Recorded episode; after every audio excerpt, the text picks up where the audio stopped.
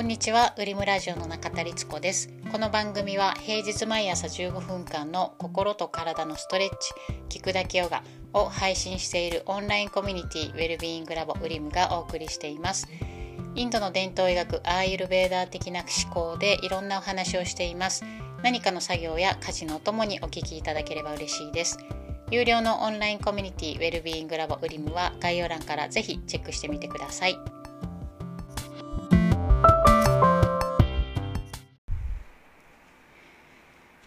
はようございます。ウリムのりつこです。今日は8月2日です。えー今日も猛暑日の大阪ですが、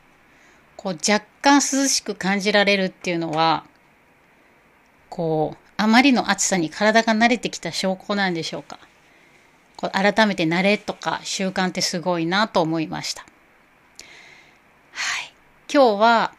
えっ、と、おととい、あの、セミの羽化、あの、さなぎから、え成虫になる、その瞬間を見守ってたんですけど、それで思ったことがあったのでシェアしたいと思います。虫がね、嫌いな方がいたらごめんなさい。私もね、もともとはそんな虫、あの、まあ、好きっていうわけでは今でもないですけど、こう、なんだろう、まあ、気持ち悪さみたいなものは持ってたんですけど、最近は、夫の影響もあって、夫がすごく虫が好きで、えーその影響もあって、虫を見る目が 変わってきました。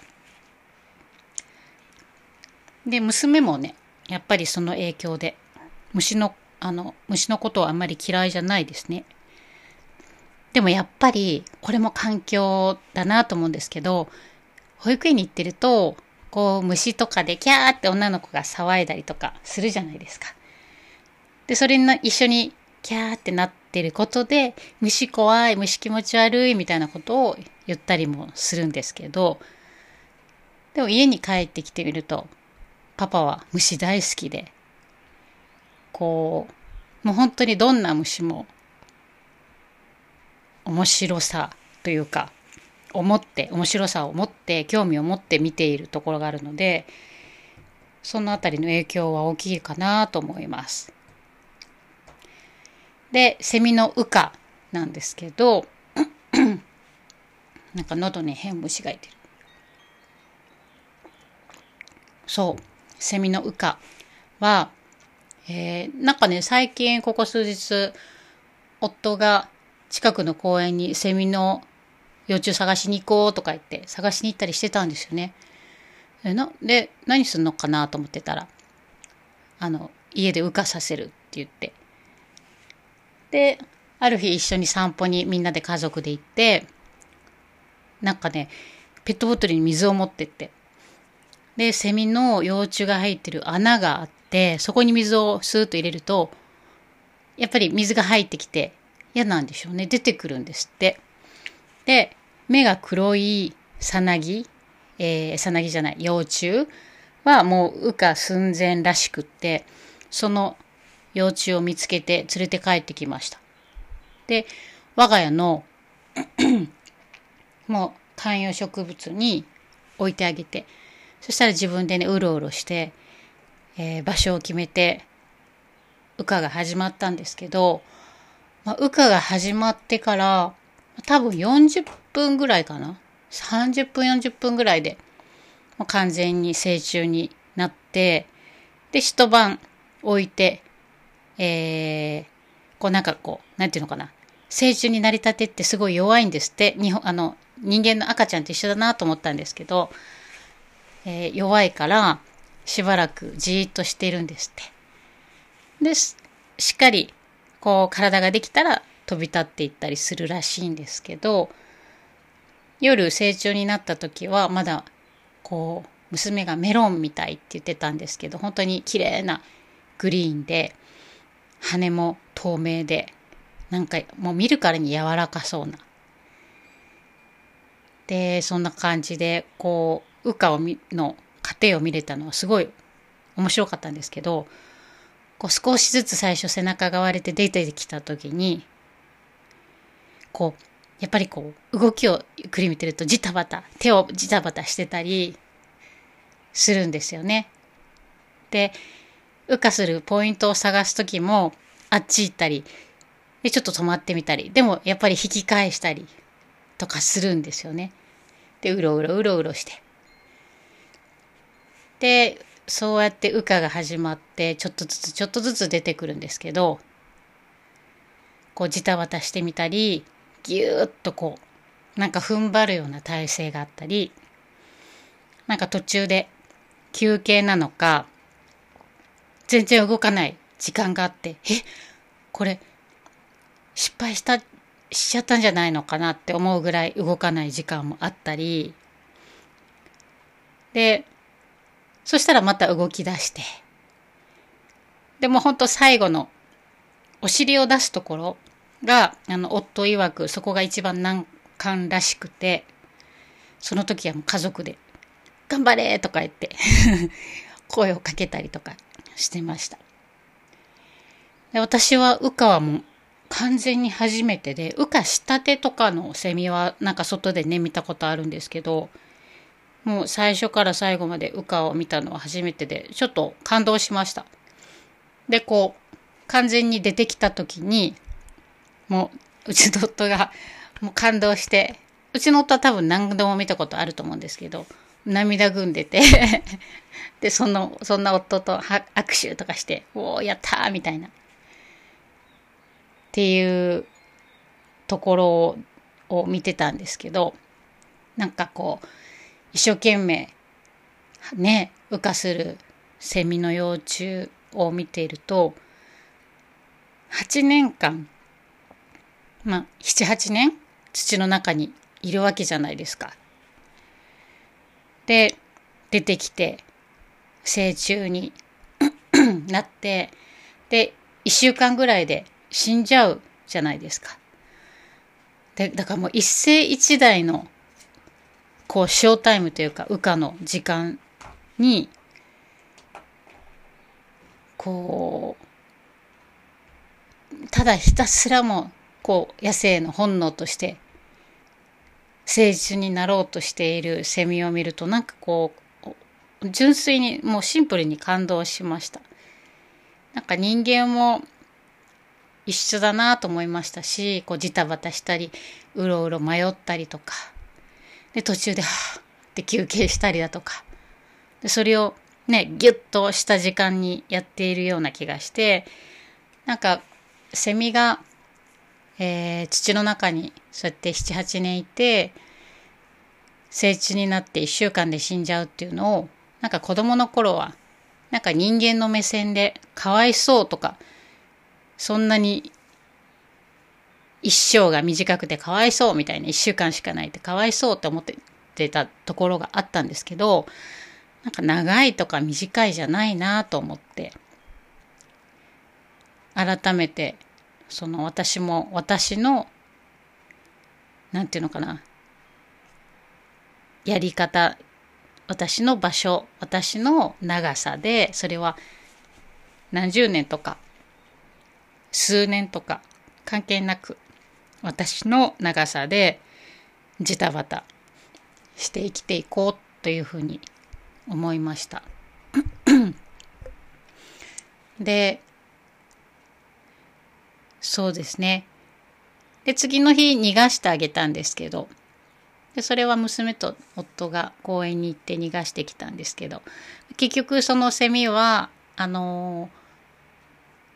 メスでメスって鳴かないんですよねセミって。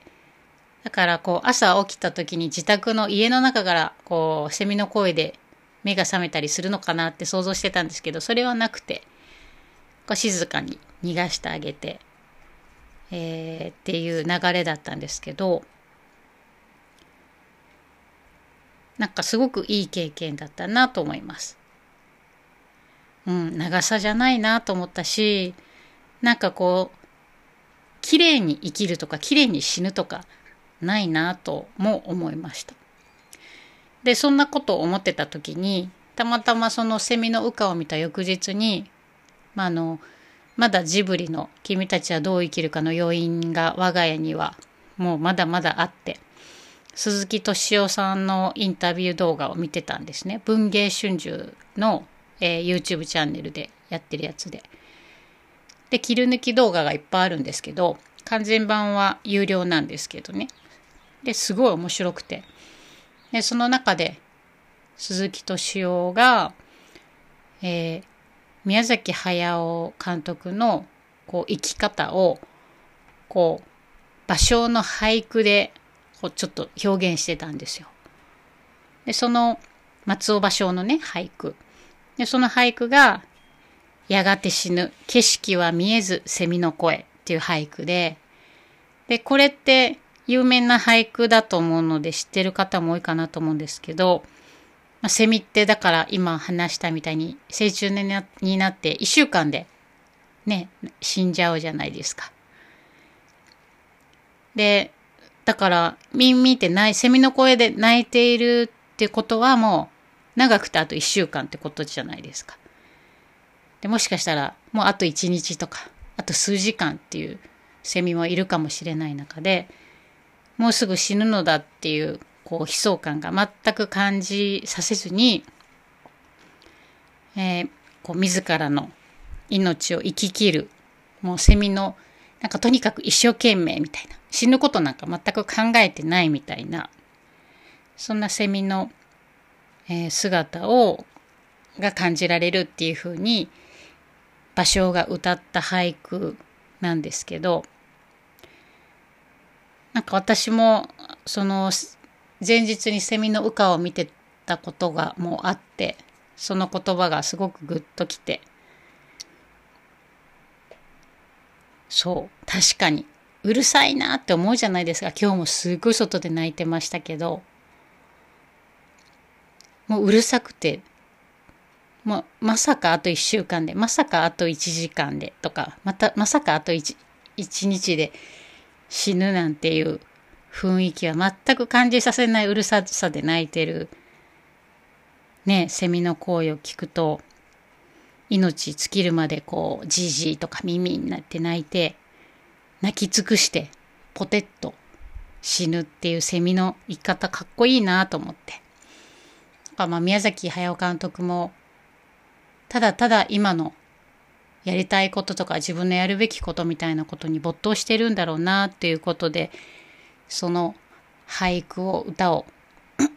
出してきたんだろうなと思うんですけど。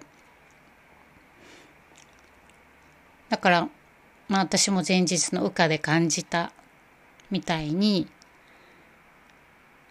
人生言ってもね人生100年時代とか今言いますけどそれは100年まで生きる可能性もあるっていう時代なだけで私の場合わかんないじゃないですか自分の場合。明日死ぬかもしれないし100歳まで生きてるかもしれないし。それって絶対こうっていう形はないわけでいつまでかわからない人生だけど、まあずっと生きるかのように、まあ昨日のセミみたいに、こう羽化する瞬間にジタバタしてたみたいに、ジタバタしたり、ミミミミってこう、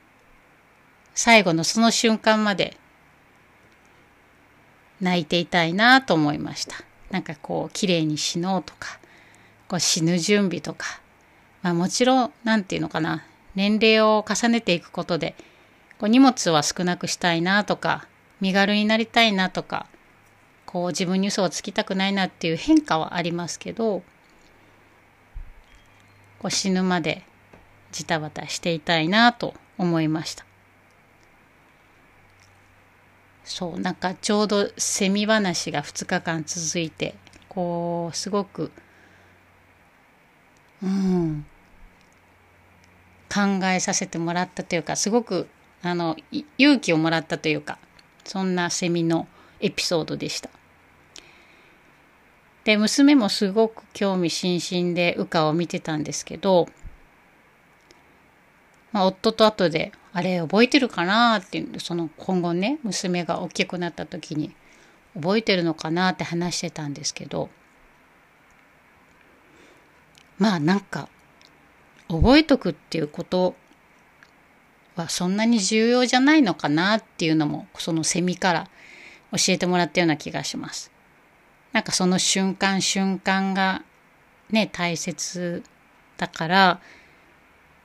残すことなんか私たち人間ってなんか残すこととか残るものみたいな何かためになるものみたいななんかそこをなぜか重要視するところがあるじゃないですか形に残すとか。でまあもちろんそういうのもすごく素敵なことだと思うんですけどでもそれってそのまんま残すことってできないですよねその時のそのまんまの本当にそのまんまの状態を。こう歴史も見てて思うんですけどやっぱ歴史ってよく